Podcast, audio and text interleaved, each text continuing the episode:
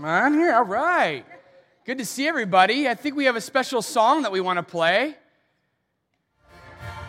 Yeah. There we go. Does anybody know this song? What song is this? The, not Ohio the Ohio State fight song for the Tyson Gentry. Who's excited to hear Tyson speak today?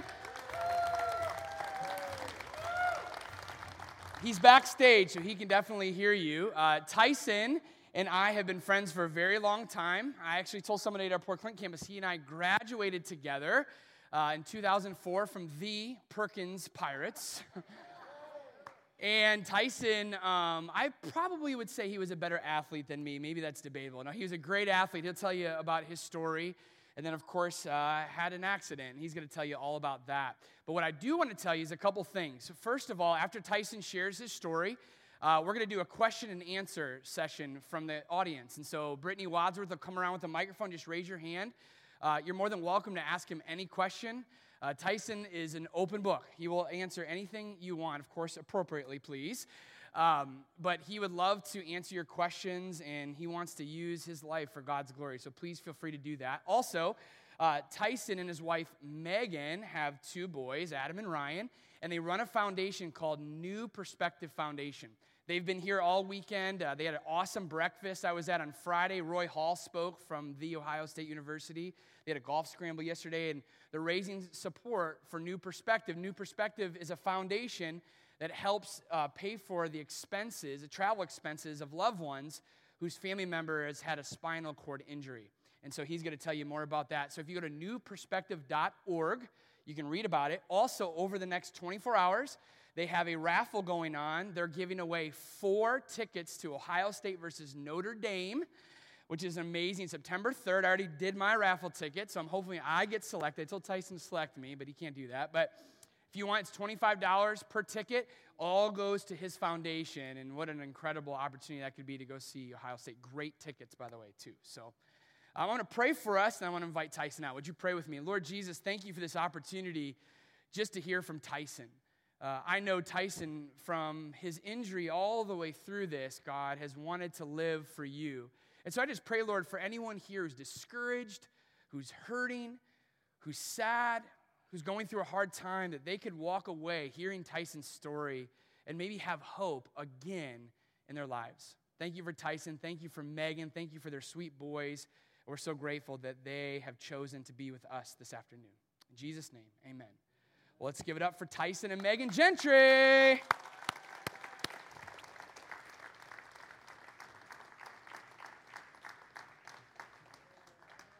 All right. All right.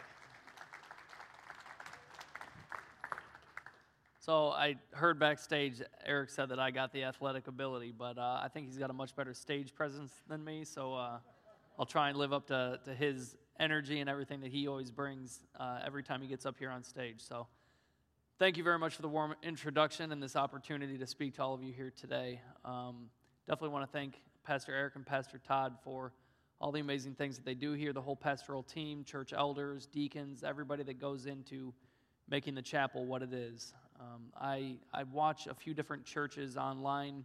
I know there's a YouTube channel that I will go back and catch up with different sermons that I miss here at the chapel. And uh, it just reminds me of the, the church that my wife and I went to when we lived in Florida. It's an amazing church, and uh, the lead pastor was Pastor Jerry Lancaster. He was there when the church was founded, and I think before he was retired, it ended up being about 43 years that he was there. And amazing guy, but I remember him saying that when he first got started at that church, he was worried about, gosh, you know, how am I going to fill the seats? This is a brand new church. Nobody knows about us. How are we going to have enough money to keep the church afloat and make sure things can keep going?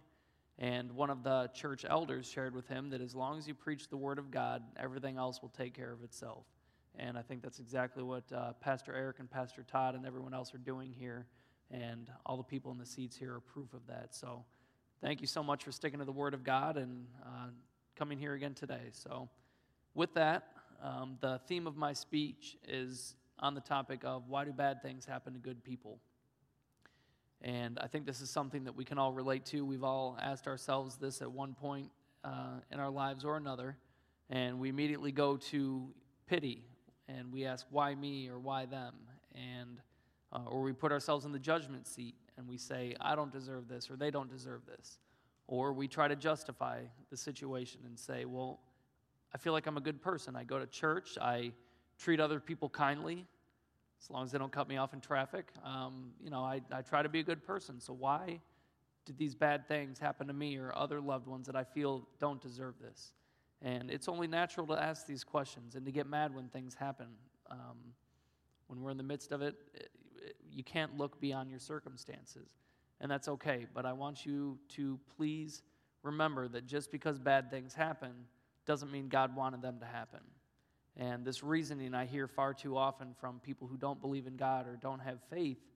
And it just, it always gets under my skin because if they only understood that God doesn't want these bad things to happen to us, clearly we live in a fallen world and um, there's a lot of evil that, that we have to deal with on a daily basis. But to sit there and blame God for when bad things happen, it just, it never sits right with me. And I, I wish I would always have an opportunity to say, hey, you know, let me share a few things with you, but uh, sadly, that's never is that easy of a situation to be able to um, explain away someone's rationale for blaming God.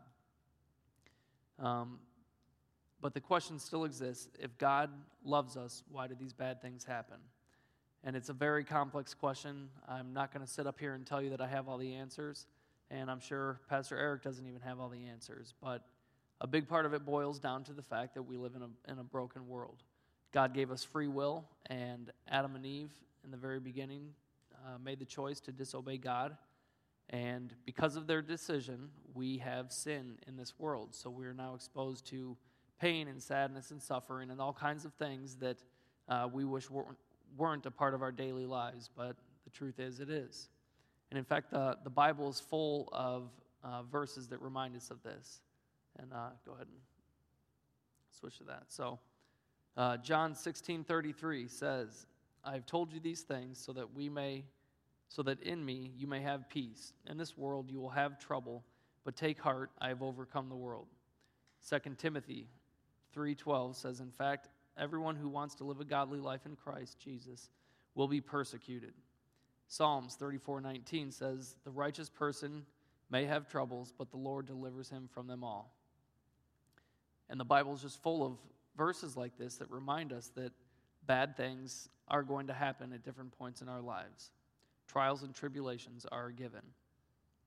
It's not a matter of if, but when. And before you think that this is a doom and gloom uh, speech or sermon, it is not. Uh, so please don't leave here just waiting for the world to, or the, the sky to fall and things to just go bad as soon as you uh, pull out of the parking lot. All right? There's uh, enough to worry about, and I think we all have enough anxiety on a daily basis that we don't have to leave here today thinking that the sky is going to fall on us. But it's important to always find a silver lining when we're in the midst of tragedy. And the book of Romans has become one of my favorite uh, books in the Bible since my injury. And uh, Romans 8:28 is a verse that I find myself most often sharing with people. And it says, and you can go ahead and go to the next slide, please. And we know that for those who love God, all things work together for good, for those who are called according to his purpose. And so, as part of finding the silver lining, we should be asking ourselves how can God use my situation or my trials or my adversity or my pain or my sadness and suffering? How can God use this for good? And in the beginning, it's a, an extremely hard thing to do because all you can do is really focus on the, the difficulties and the trials that you're going through. And again, that's natural, that's very human, and um, please don't get discouraged because of that. But we shouldn't just continue to ask why me or why them on a continual basis. At some point, you have to start looking for that silver lining. So, yes, my, life may still be unfair, but as you look for that silver lining, don't give up your faith in God just because life is unfair at times. You're going to have to live with unfortunate circumstances at different times in your life. Sometimes they last uh, a short period of time and they're brief, and then other times, other situations, they last a lifetime. The man you see before you is a result of plenty of bad days. Plenty of bad days where all I wanted to do was sit in my hospital bed and feel sorry for myself. Plenty of bad days where I didn't want to go down to therapy or I got frustrated at therapy because I wasn't seeing the, the improvements or the results that I had hoped for, and plenty of bad days where I just was feeling down because I couldn't get out and do the things that I used to be able to do and enjoy. And uh, it's tough. So when you're in the midst of a storm, it's hard to see the sun through the clouds sometimes. And again, that's okay. It's all part of the process. And that's the word that you need to keep in mind when you're going through a hard time is that it's a process. It's not going to happen in a day or two. It may happen in a week, it may happen in a month, it may happen in more than a year. But again, it's a process and you have to surround yourself with your loved ones to get through that process. So how did I get here? Why am I here at the chapel here speaking to you today and sharing this story with you? Well, I believe that God's timing is always perfect. And so my theory is, and this is just my theory, that I believe the decisions we make combines with, combined with the things that happen cause a ripple effect that slowly spread out, affecting other people and other events. And as those ripples spread out, good and bad outcomes ensue. Sometimes immediately, and sometimes it takes years down the line to see the end results of the different decisions and things that we make and how they play out. And prophecy is a lot like this. I love the phrase concealed in the Old Testament and revealed in the New Testament. There are prophecies that were written thousands of years ago that at the time didn't necessarily make any sense, but after Jesus was on the cross and died for our sins, we can read and look back and realize that, oh, this is what this meant, and it was prophecy, and this is how God fulfilled it. And God's incredible timing just works that way. And again, just because we don't understand it today doesn't mean that down the line things won't make sense. And a lot of that has come from my injury, I didn't realize until years after the fact. And I believe that God works within the smallest moments of time. And um, again, at the time, you, you won't realize it, but and even eventually or inevitably, you might not ever realize that you know God was working in this moment.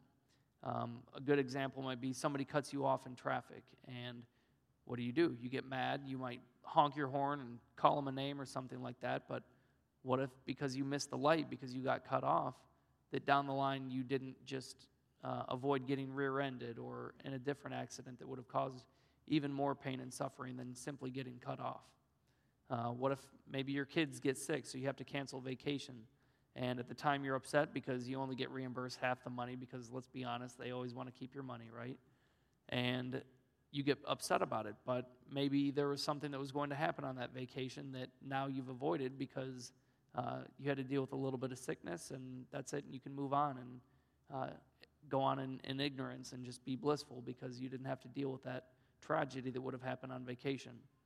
Um, so there's multiple scenarios that might play out like this, where at the time it might seem like a, an inconvenience or something bad that happens, but I believe it's God working in those little moments, and His timing is always perfect. So my walk and role, obviously, in faith is a result of numerous decisions, interactions, and events in my lifetime, and all of which I truly believe have led me to be here on this stage in front of you today and led all of you to be in the seat that you're in today to hear this message. So, honestly, even if there's only one person here today that needs to hear exactly what it is that I'm saying, uh, I will have considered this a, a, great success. So, hopefully, it's more than that. Um, some of you may know, well, actually, let me back up a second. So, I guess let me share a few of uh, the events that have happened in my life to kind of prove to you how I believe how perfect God's timing is. And um, in a minute, I'll show you a, a video. But some of you may know that my life changed pretty drastically my sophomore year at Ohio State. At the time, life was great. I was a 20 year old sophomore in college. Uh, we were just coming off of a great season where we beat the pants off Notre Dame in the Fiesta Bowl, which I'm looking forward to be, uh, do again here in uh, about a month on September 3rd. Um, I was 2 0 against that team up north, so if there's any uh, fans of there in here, I think there's an exit there and there.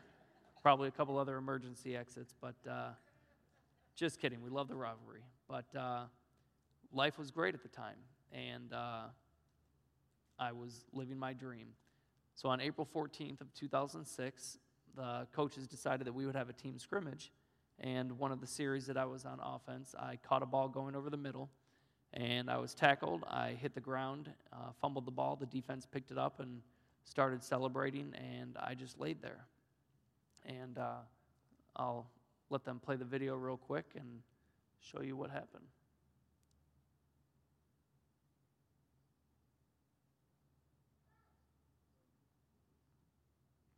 So, not even a real noteworthy tackle or a hard hit, but just the way I landed. Um, again, God's perfect timing. I didn't get up. And the next seven days would be the hardest week of my life. I would undergo two major surgeries in four days. Uh, the first, they went in through the front of my throat and put in a piece of uh, cadaver bone to help support the break. And then the second one was they went in through the back and um, put in titanium screws and, and rods to help support my broken bone. And uh, it was, again, the worst week of my life. The, the best way I can describe it is extreme claustrophobia. Uh, I felt like I was buried up to my chin in concrete, and uh, honestly, it was worse than claustrophobia because I couldn't move anything to try and fight to escape. Um, it was like I was just laying there, and obviously there's, there's nothing I could do to, to get away from the situation. Um, the worst part was that my nervous system was going haywire. As you can imagine, any trauma to the spinal cord, um, everything just kind of goes out the window as far as your norm of what you're used to. And anything that was um, sensory wise would just be excruciating for me. So bright lights, these lights that are on me right now, it would it would be painful for me to to look at those. Any talking above a whisper would hurt. Um, anything unexpected that would catch me off guard. Basically, all these things would set off what felt like a lightning strike within my body, and my whole nervous system would explode. And it was terrible. And on day five, I hit rock bottom. Um, it was in the afternoon, and uh, not, not quite there yet. Um, it was in the afternoon, and I was laying there in my bed, obviously, and just outside my ICU window across the street, they were doing renovations on one of the buildings. And what sounded like a pile driver slamming down onto a steel beam uh, started slamming about every 10 seconds. And every time it uh, pounded down, my whole body would just explode. And it was excruciating. And I just remember laying there, squeezing my eyes shut, trying to endure the pain. And I, I honestly gave up. I was through. Um, and I just remember praying to God to put an end to it all. If this is what life was going to be like, I didn't want to have a part of it. And I just remember praying the Lord's Prayer over and over and over and hoping that it, at one point it would just all be over with and that I would be absent from my body and present with God and have peace and just be done with it. And I'm not sure if I passed out from the pain or if a nurse came in and finally gave me some um, drugs to help me with uh, the pain, but I passed out and didn't wake up till the following morning. And as soon as I woke up, my parents came over to see how I was doing. And after we talked for a little bit, they explained to me that I had a new float nurse who had come over from another OSU hospital. And she was filling in, but she brought a note with her that somebody had written to me and thought that I might like to uh, see what it said. And so, as my dad held it over my face so I could read the words, uh, an incredible feeling came over my whole body. And I, uh, I, it really just seemed like a, a mix of understanding and calmness came over me. And I'll never forget these words for as long as I live. And it said, Never give up. No matter how much adversity you face, you can always overcome. A lot of people believe in you.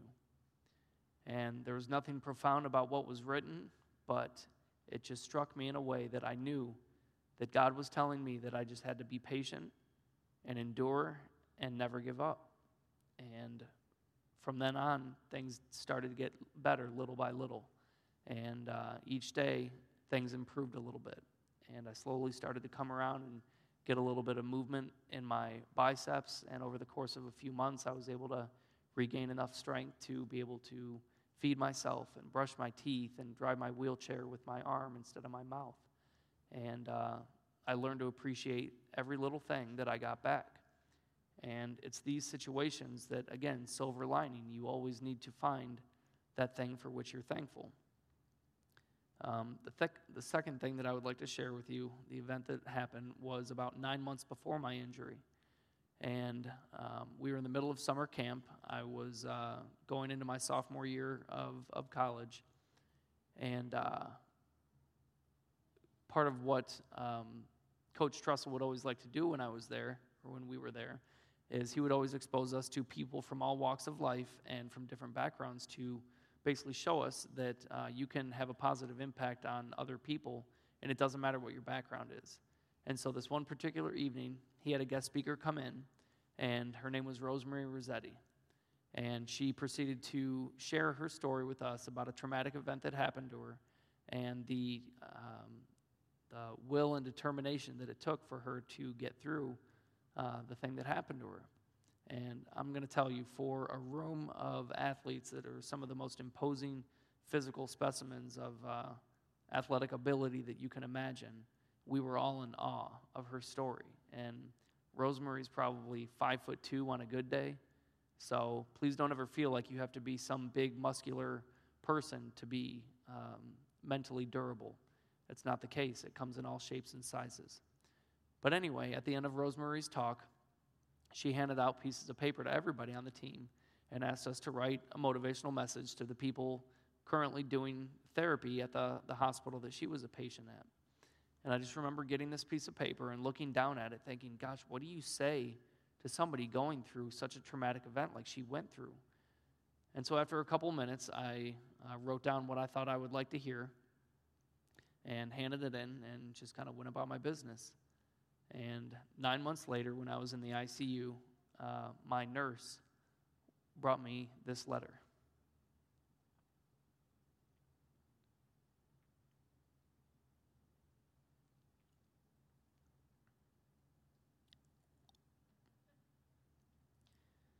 So, God's timing is pretty incredible.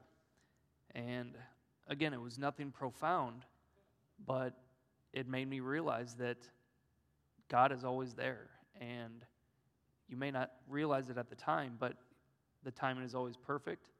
And you just have to lean on God and understand that you're going to go through hard times, but um, you just need to take it one day at a time and you can get through it. And really, that's the thing about hitting rock bottom is one of two things can happen. You're at rock bottom and you'll either give up and you'll die, and if you believe in God, then you'll go to heaven um, or if you don't believe in God, then obviously we all know the alternative. But if Jesus Christ is your rock and your Savior, there's only one place to go, and that's up. So please don't ever forget that in the midst of adversity, you should always lean on God, and He will get you through.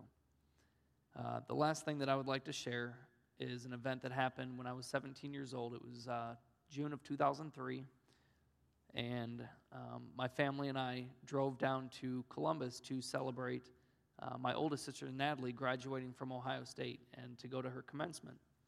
And uh, I'll never forget watching from the shade of B deck in the northeast corner of the stadium as the commencement speaker came out and uh, congratulated all the students on the completion of their hard work and uh, addressed everybody in the crowd and started to impart some of uh, what he had learned throughout his lifetime and his career uh, for all of us. And uh, does anybody have any guesses as to who that commencement speaker was? Probably won't guess, but it was Christopher Reeve.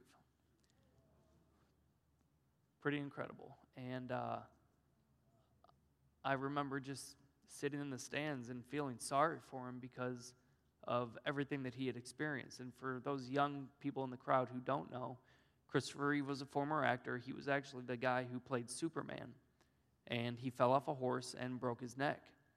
And uh, he proceeded to take that and uh, has done a lot of, well, he did a lot of good things for the rest of his life because of his injury.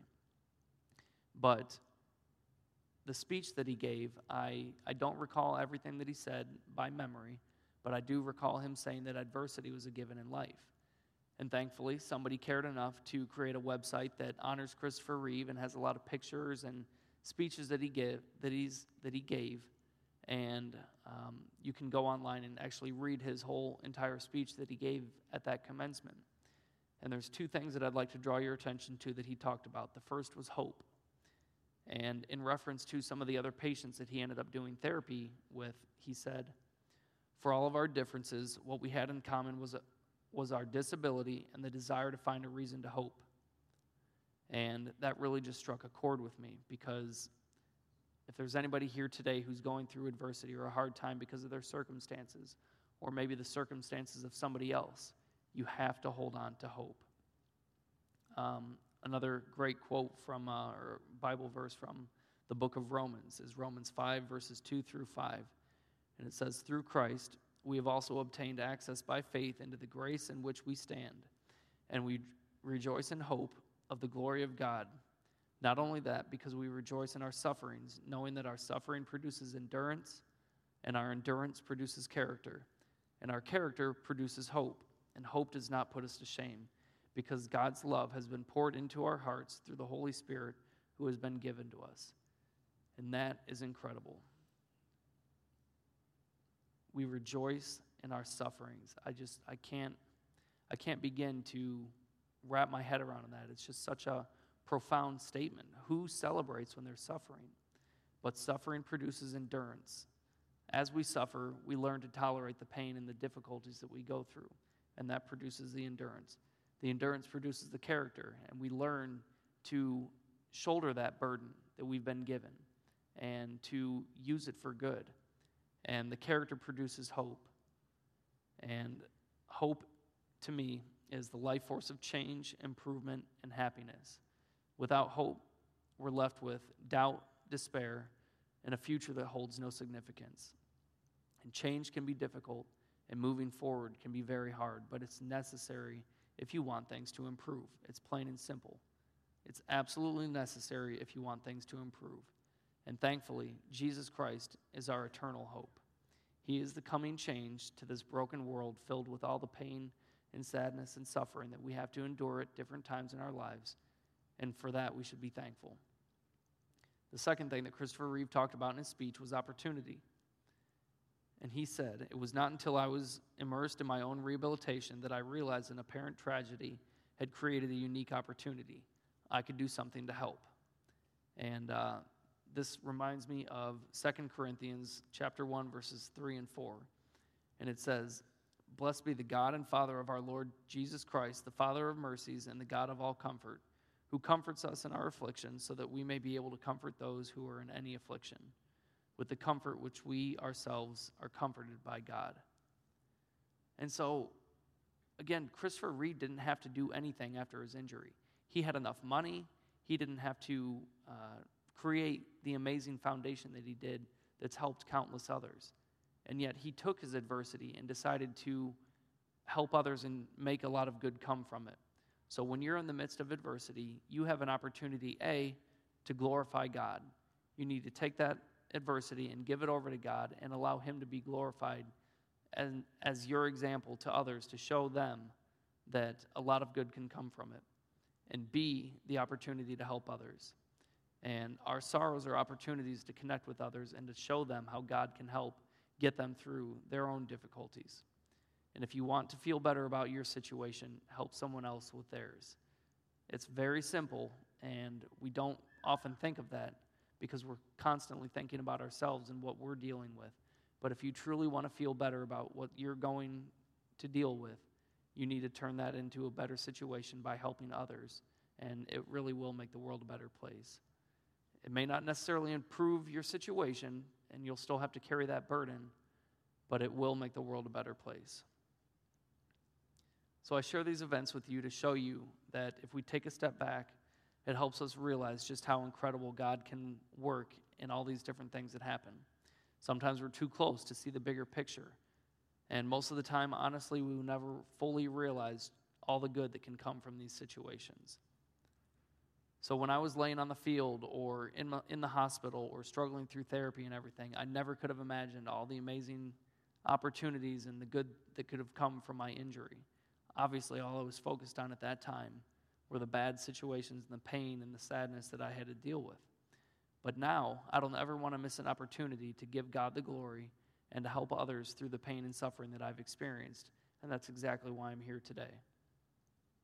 And definitely, I can honestly say that my testimony would not be nearly as powerful if I were just up here as some guy who used to play football. Uh, I'm sure a lot of people enjoy listening to former Buckeye players regale the stories of running out of the tunnel to 107,000 screaming people and all the amazing things that we ex- got to experience and the blessings that we've got to experience. But at the end of the day, my testimony is as powerful as it is because God allowed me to get through the, the difficult times and to be here in front of you today. Um, another great verse that I'd like to share with you is John chapter 15, verse 2. And it says, Every branch in me that does not bear fruit, he takes away. And every branch that does bear fruit, he prunes, that it may bear more fruit. And the symbolism this, of this is so incredible. Um, for those of you who don't know this, gardeners will prune their, their crops to basically, they'll, they'll cut them to cause the damage so that the plant will focus its energy and nutrients on that damage, so then more fruit will be born of that plant. And it's the same thing with people. We go through these difficult situations, and God prunes us so that we'll be able to bear more fruit. And for me to sit up here on this stage and encourage you all in your journey, in your walk, in your faith, um, at the end of the day, you can turn around and do the same for others. And that's what God wants us to do, is to help others and to bear fruit in His name and to create all this positivity that can come from bad situations. And inevitably not let Satan win, because truth be told, all of this pain and sadness is the result of Satan. So, one of the things that I love to tell people is that your trials become your credentials for helping others. Uh, nobody's going to take what you have to say if you can't show them that you've walked the walk. I mean, how many movie scripts have been written about somebody who didn't have to overcome some adversity in their past? Um, how many people want to hear from someone who's been handed everything in their life or haven't had to uh, work and, and grind for what they've earned and things like that? Um, so when you go through these sufferings and these trials, they're your credentials for, again, turning around and helping others. So, not long after my injury, I, I truly realized that I had to rely on God and not myself. In the ICU, I quit. I gave up. I was ready to be done with what I was going through, and I didn't want to have to face it. Um, but as much as I wanted, I want to receive a miracle and be healed and be out of this wheelchair, God is showing me that it's more important to walk with Him instead of man. And I'm truly at peace with that. Uh, the pain and, and things that I deal with on a daily basis are well worth the opportunity to be here in front of you all today, and I'm truly grateful for that. So, back to my original question why do bad things happen to good people? Honestly, I believe that God needs good people to do his work, and it's those bad things that give us the platforms to do that work. The first thing Jesus did when he came on the scene to start his ministry was surround himself with good people, even though he knew that every single one of his disciples would eventually suffer for him. And to me, that's incredible to know that you've got to surround yourself to be able to do all this good that you have planned, but knowing full well that bringing these people into your life is going to cause them pain and suffering and eventually death. But obviously, he did it anyway, and we know all the good and all the people who were healed and saved because of these um, selfless disciples who gave everything up to follow Jesus. And I think that's what we're all here and called to do. So we have to trust God's timing. And uh, the last thing that I'd like to, to share with you that is, um, again, just one of the most incredible God moments of, of my life that have come that's come from my injury and proves to me that God's timing is always perfect is that my injury was on April 14th of 2006, and that happened to be Good Friday. And uh, that always stuck in my head about, you know, why would my injury be on Good Friday? And the other date that you see on there is March 27th of 2016, and that happened to be Easter Sunday. And uh, that's the day my son was born. So when I was being wheeled off the field, and all these questions were going through my head. I remember one of the questions was, Would I ever get to be a husband or a father? And uh, God's timing is perfect. So I've got my amazing wife here in the crowd, and uh, I think my sons are back in the child care. So uh, you can't get to see them quite yet. We might bring them out later. But uh, uh, yeah, there's just been so many amazing blessings that have shown me that God's timing is perfect, and all this pain and suffering that I've experienced is for a purpose. And each of you should understand this as well, whether you're going through something right now or you'll go through something in the future, that don't ever give up and just give it over to God and rely on Him. And the last verse I'll leave you with is Romans 8:18, where it says, "For I consider that the sufferings of this present time are not worth comparing to the glory that God has revealed to us." So the best is yet to come. Just please trust God. Thank you.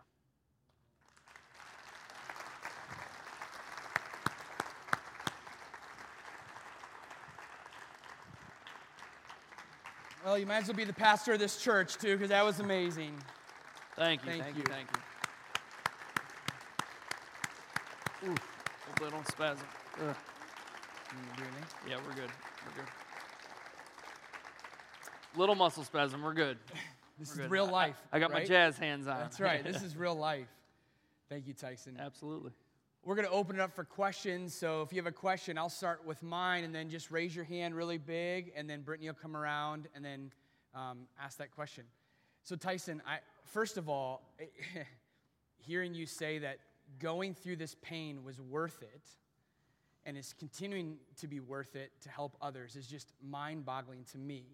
Even though I have a relationship with God, it's, that's just what an incredible testimony that is. And if people are questioning or seeing if there really is a God and they hear your story, what a great opportunity that is to give glory to God. So I just think that was amazing. My question is this So you were injured, and the person that injured you is Kurt Coleman, who went to have a, a great NFL career. And here you are, you know, in your wheelchair. And so, whatever happened with you and Kurt's relationship, and how did you forgive him for what happened?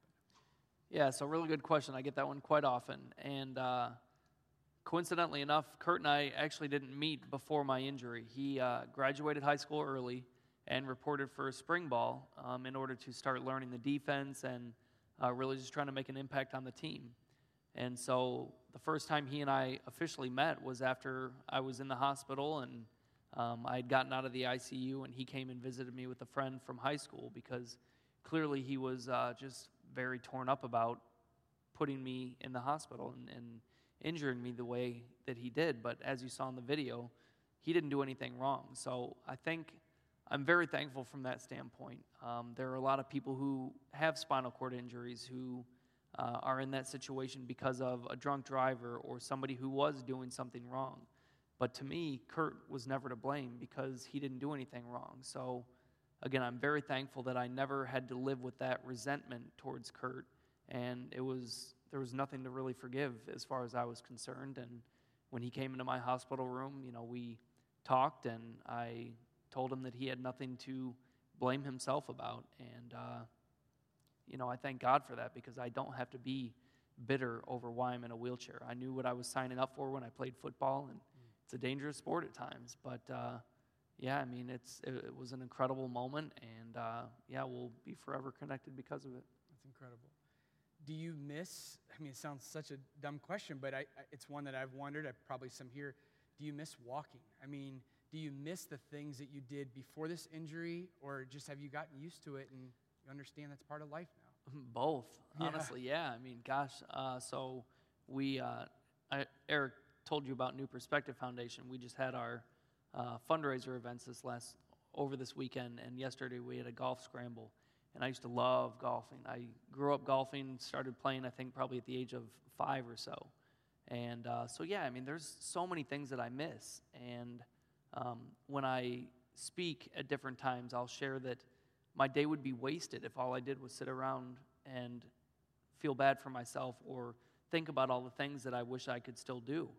Um, but again, we all have burdens that we have to carry in this world. And like I said, some are short and some are long. And I um, am so thankful for all the good that has come from it. And to me, sitting here, seeing everybody here in the crowd and getting to share my testimony and encourage you all in your faith in God, it's just made it all worth it. And I would rather be walking with God than walking with man, like I said. So, Amazing. My last question, then we'll go to Brittany in the crowd here, is I know, especially some guys too, especially the ladies, they want to know how did you meet Megan and how did that story unfold? Uh, so jokingly, I like to say that you know she took one look at my wheels and fell in love, but that's not the case. Um, so again, God's timing. I tell you what, um, we were both uncharacteristically late to class the first day. Uh, we had a linguistics class together, and um, the way that the classroom was set up was kind of like stadium seating. So the wheelchair accessible desk was all the way at the top back of the class. And because she was late, she just kind of snuck in and sat at the wheelchair uh, desk. And I was later than her. She was uh, she beat me to class, but uh, so we had to sit next to each other, and we just became friends. And uh, she was a biology major. I was a speech pathology major, and I knew a lot more about linguistics than she did. so she quickly realized that hey, this guy might be a good uh, person to to work on projects with, and we just became friends. And a little less than a year later, we started dating. So. That's awesome. So go to class, kids. Yeah, Go to that's right. You've been married for how long? Uh, we got married in 2013, so about nine years. That's great. Yeah, That's awesome. it'll be nine years in October. Good. Well, go ahead. I don't know where Brittany's at, but there she is. Okay. Don't be shy. Um, what made you want to like keep moving and then like be more confident in yourself? Um, what made me want to keep moving and be more Confident confident? is yourself. that Mhm. confident? Um, so I think it, it honestly a lot of it had to do with my personality before my injury.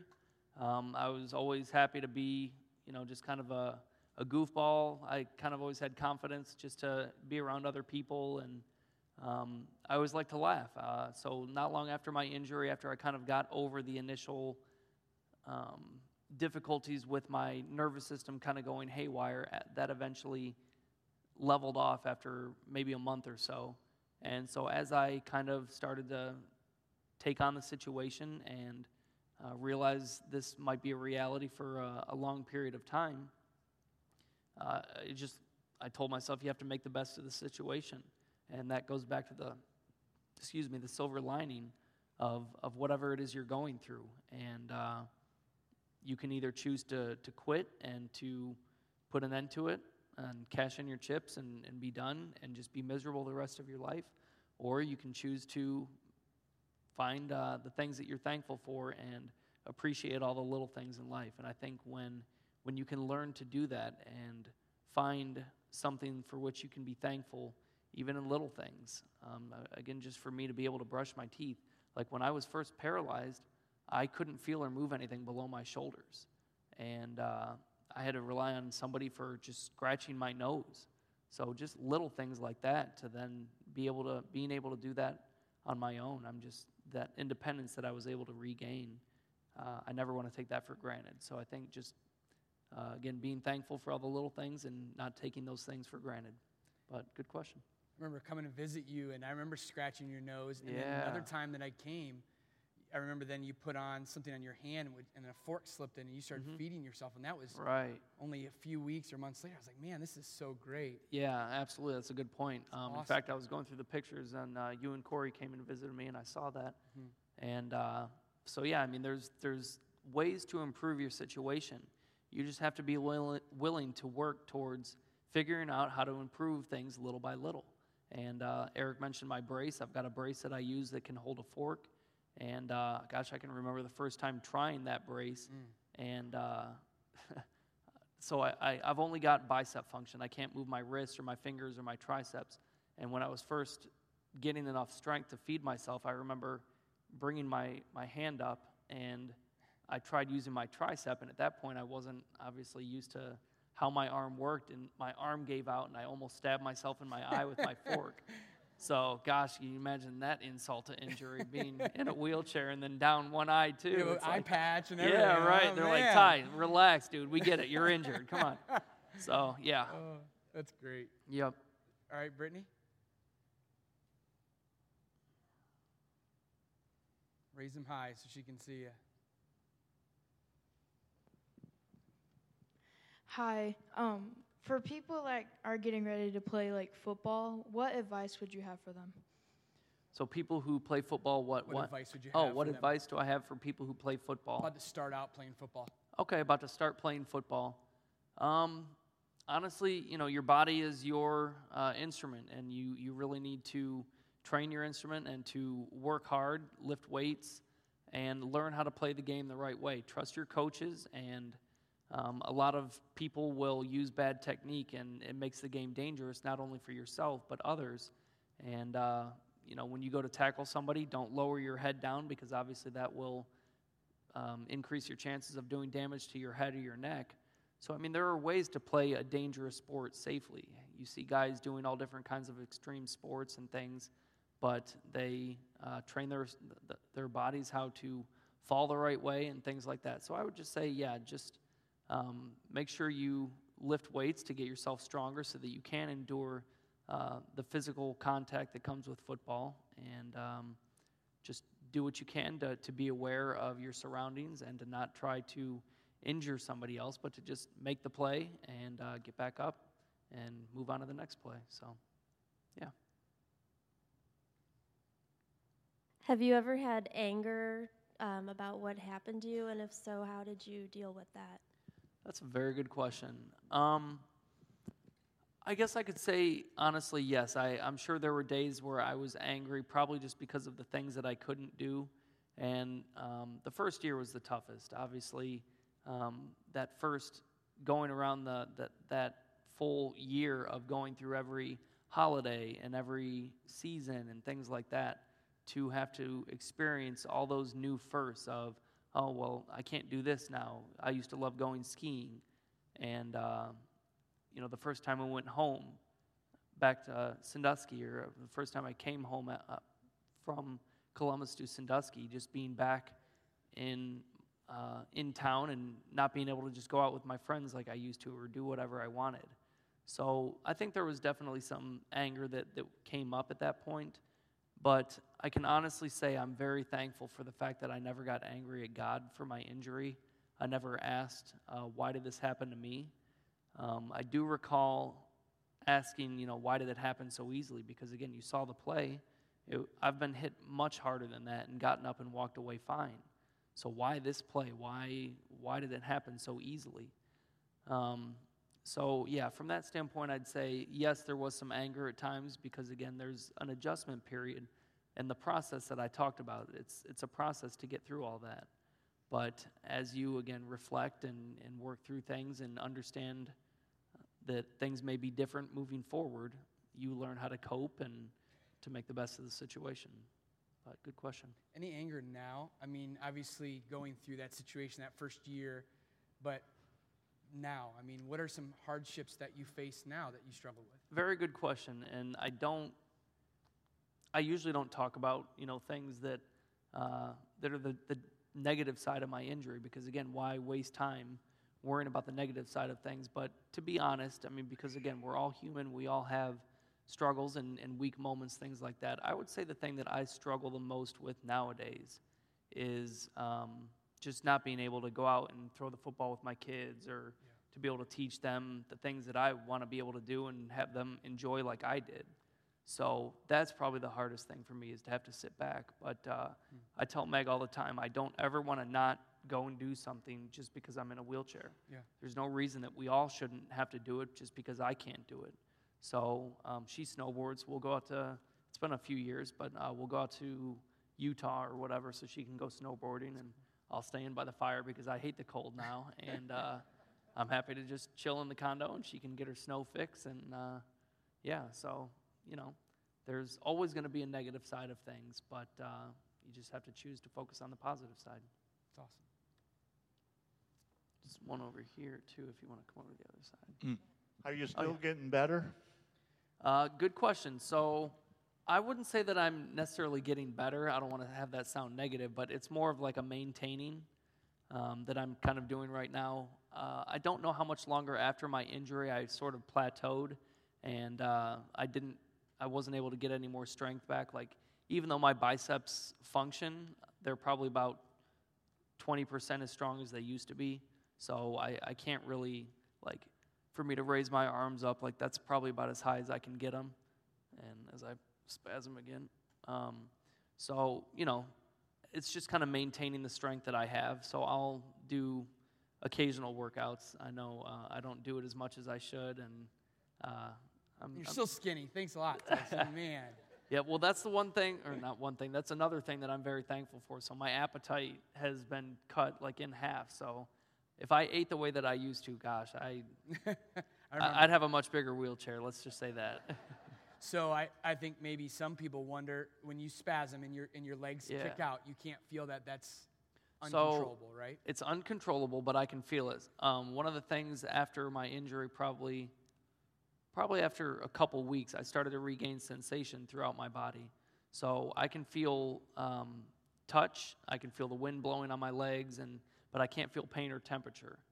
Uh, it's just one of the strange things with the nervous system and how it works. But if you've ever had stitches and they put local anesthetic, they'll put the, the needle in, and you can still feel them putting the stitches in. You just can't feel the pain of it. That's kind of what my entire body feels like from the shoulders down, pretty much. So, yeah, good question. Right over there, Tyson. Were you able to finish um, college? And if so, are you able to use that degree? Do you find your degree helpful in your situation? Good question. So yeah, I, I broke my neck in the spring. I ended up dropping all of my classes except for one. I finished in the hospital because I needed that class to be able to uh, declare for the major that I was going into, which was speech pathology or speech and hearing science. And so I got the summer off, which was great, and then I started back up in the fall, and I ended up graduating in the in the spring of 2009. So it was about five years that I was there, which I think it was all right. Some Yeah, guys take five years to finish college anyway. So Yeah. yeah, thank you. And um, so I actually ended up switching career paths after my injury. I still love speech pathology and everything uh, that goes into it. Um, it was a great degree to learn everything about. But when I was, I did actually did a year of uh, my master's degree for speech, and then ended up changing my mind because it just wasn't what I wanted it to be when I was in running the speech sh- speech session, as I irony right, uh, running the speech session. Um, I pretty much needed to rely on an aide to be in there and, and run the session with me, and it just wasn't what I uh, I guess wanted. So I got my master's in rehabilitation counseling, and I use that a lot with working with families through the foundation. So yeah, it's uh, very rewarding for sure.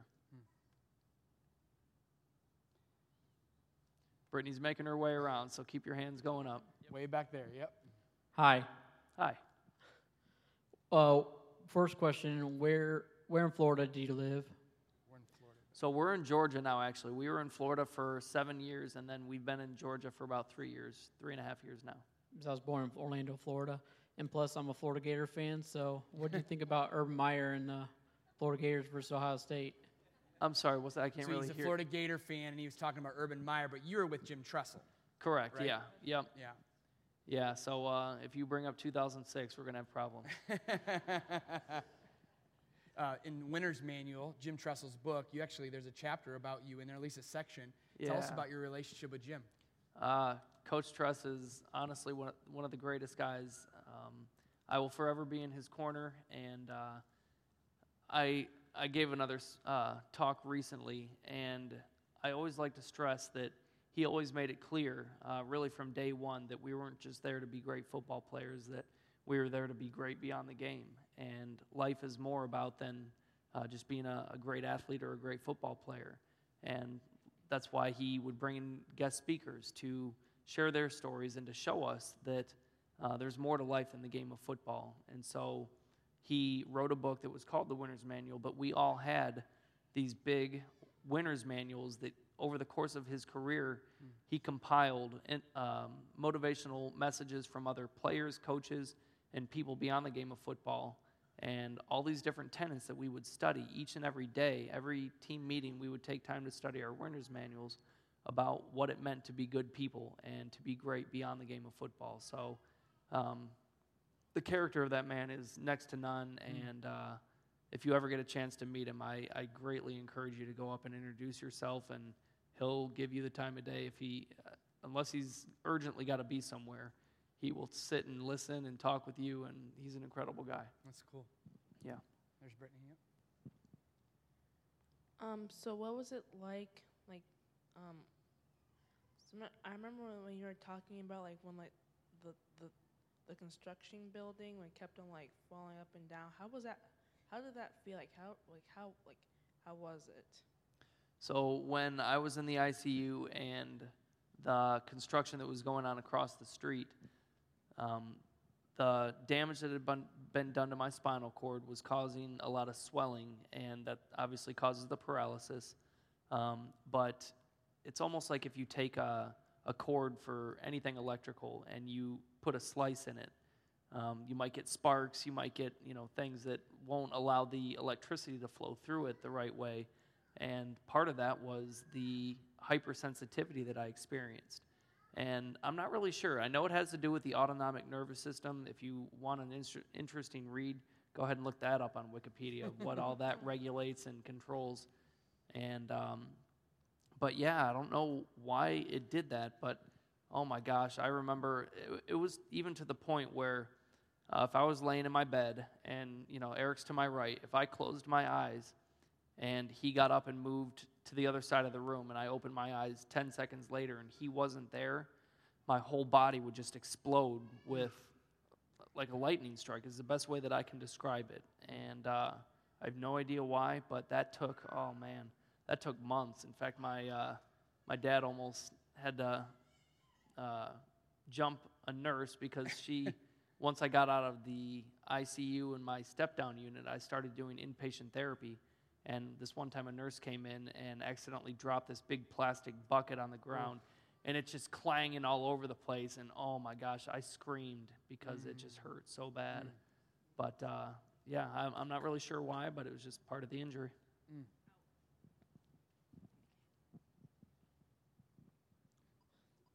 Um, when and how did you start your relationship with God? That's a very, very good question. Um, so I would say I started my relationship with God. Um, I want to say it's St. Michael's. That's not it. There was a, a, preschool that I went to in Norwalk because that's where I lived up until uh, sixth grade. Uh, I started going to Perkins in fifth grade, and then we moved in sixth. But uh, I remember learning about Jesus and praying when I was at that preschool, and that's where my relationship with God started. And um, gosh, if we had several hours, I'd be able to share so many other God moments in my life that have, again, reflecting back, made me realize that um, God has always been there in my life. And there have been times where I've been closer to God, and other times where I've drifted away from God. And um, just as the parable of the uh, prodigal son and being away from his dad, that even though he was away doing bad things, he was still the son of his dad. And that's the same thing with God, that even though we might drift away from God in our relationship at times, we're still uh, children of God, and he will never turn his back on us. So, uh, walks with God ebb and flow, and there's highs and there's lows, but uh, no matter what, God is always there with you. I know a question that I, I actually asked uh, Megan the other day at breakfast, and I, I, was surprised by this. I said, Megan, are there other aides that help out with your care other than her? And she said, No, it's all on her. Tell us just a little bit about what she has to do for you on a daily basis just to be able to get through the day. Uh, so I guess the best way to explain that is to um, explain the staff that I had who did my care for me uh, before Meg came along, and uh, just how amazing of a woman she is. So um, I had, uh, I guess I'll nighttime. So I would have uh, a night nurse or a night attendant who would come in, and they would either help me to kind of roll on my side because you don't want to just lay in the same spot. You can get pressure sores and uh, skin breakdown. So a night nurse would come in and uh, help me roll on my side and onto my back at night. Um, so to go to the bathroom, I, I have to use a catheter. Uh, so during the night, the nurse would um, use a catheter to help me go to the bathroom. And uh, each night I would do, it's called a bowel program, but obviously we all go to the bathroom. And um, so I, I have to do that as well. And then during the day, I would have, um, at first, my sister would drive me to class and uh, drive me around things like that. But then eventually I would have somebody else come in to take care of me during the day. And uh, so basically, even though I've got some independence, I, I need somebody around all the time because um, I don't have any trunk control. There are times that if I fall over to the side or um, forward onto my lap, I can't get back up. So, I mean, as long as somebody's in a proximity that I can call for help, um, I need somebody there all the time. So basically, Meg is doing the work of three people uh, every single day, seven days a week, 365 days a year. And I don't know how she does it, but uh, she makes living with a lot of the bad side of my injury a lot easier. She's incredible. Let's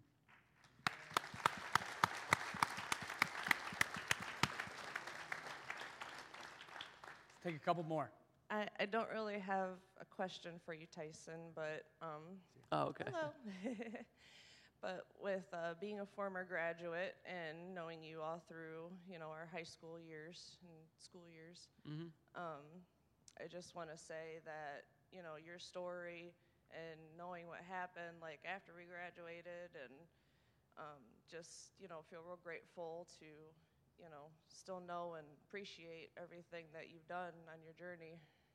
Thank you, Dolores. Uh, that's Dolores. She graduated with Eric and I, and uh, you know, again, we we all kind of have our paths that we take, and um, but you know, I know that you've experienced a lot of adversity in your life as well, and yet here you are with a smile on your face and just being positive, and um, it's incredible. You know, we all have our adversities that come in different forms and um, come and go in our lives, but we have a choice that we can make to either let it ruin us or let it make us better people. And I know you've obviously done.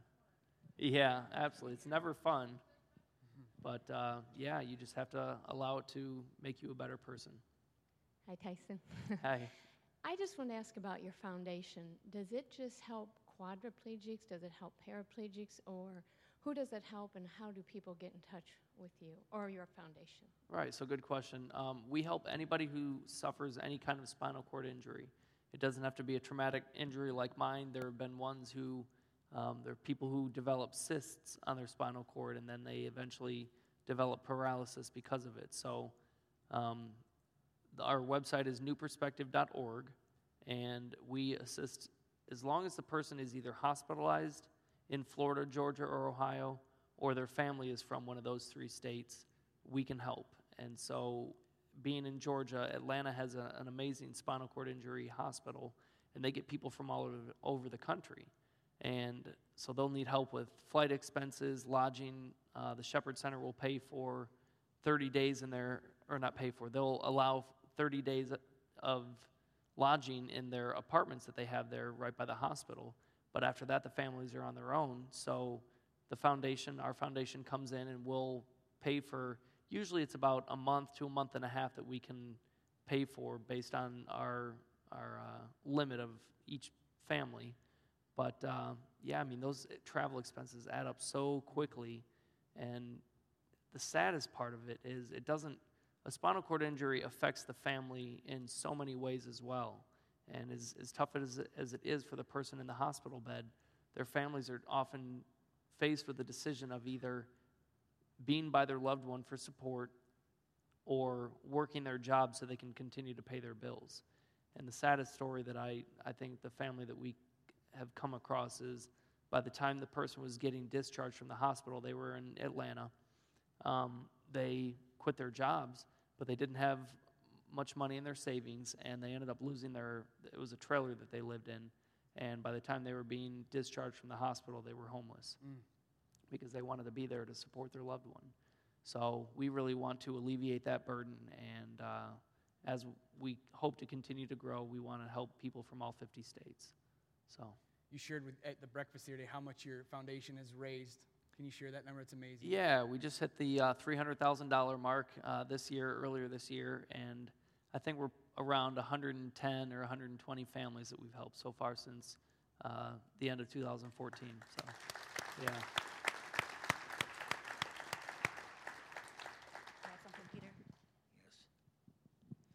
Um, with your speech and, and, and how you, you view life in a positive uh, way, you give me a lot of hope.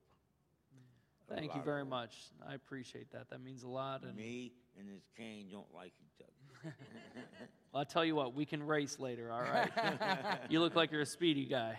Thank you very much. Thank you. Let's take one last question and then. Your um, poor son over here. Oh, my son. Oh, Yeah, that- I'll wait. let my son. Oh, he's got number 24 on. This is perfect. That was my number. at That Ohio was your State. number. I forgot about that. Wh- What um football um college team do you still like? What football college did he used to like? Is What that you- football college team do you still like? Oh, does he still like now? Oh, absolutely. Ohio State. Yeah. Go Bucks, right? Oh, wait. I O. All That's right. There you go. Yeah, we got a Buckeye fan over there. Very right. good.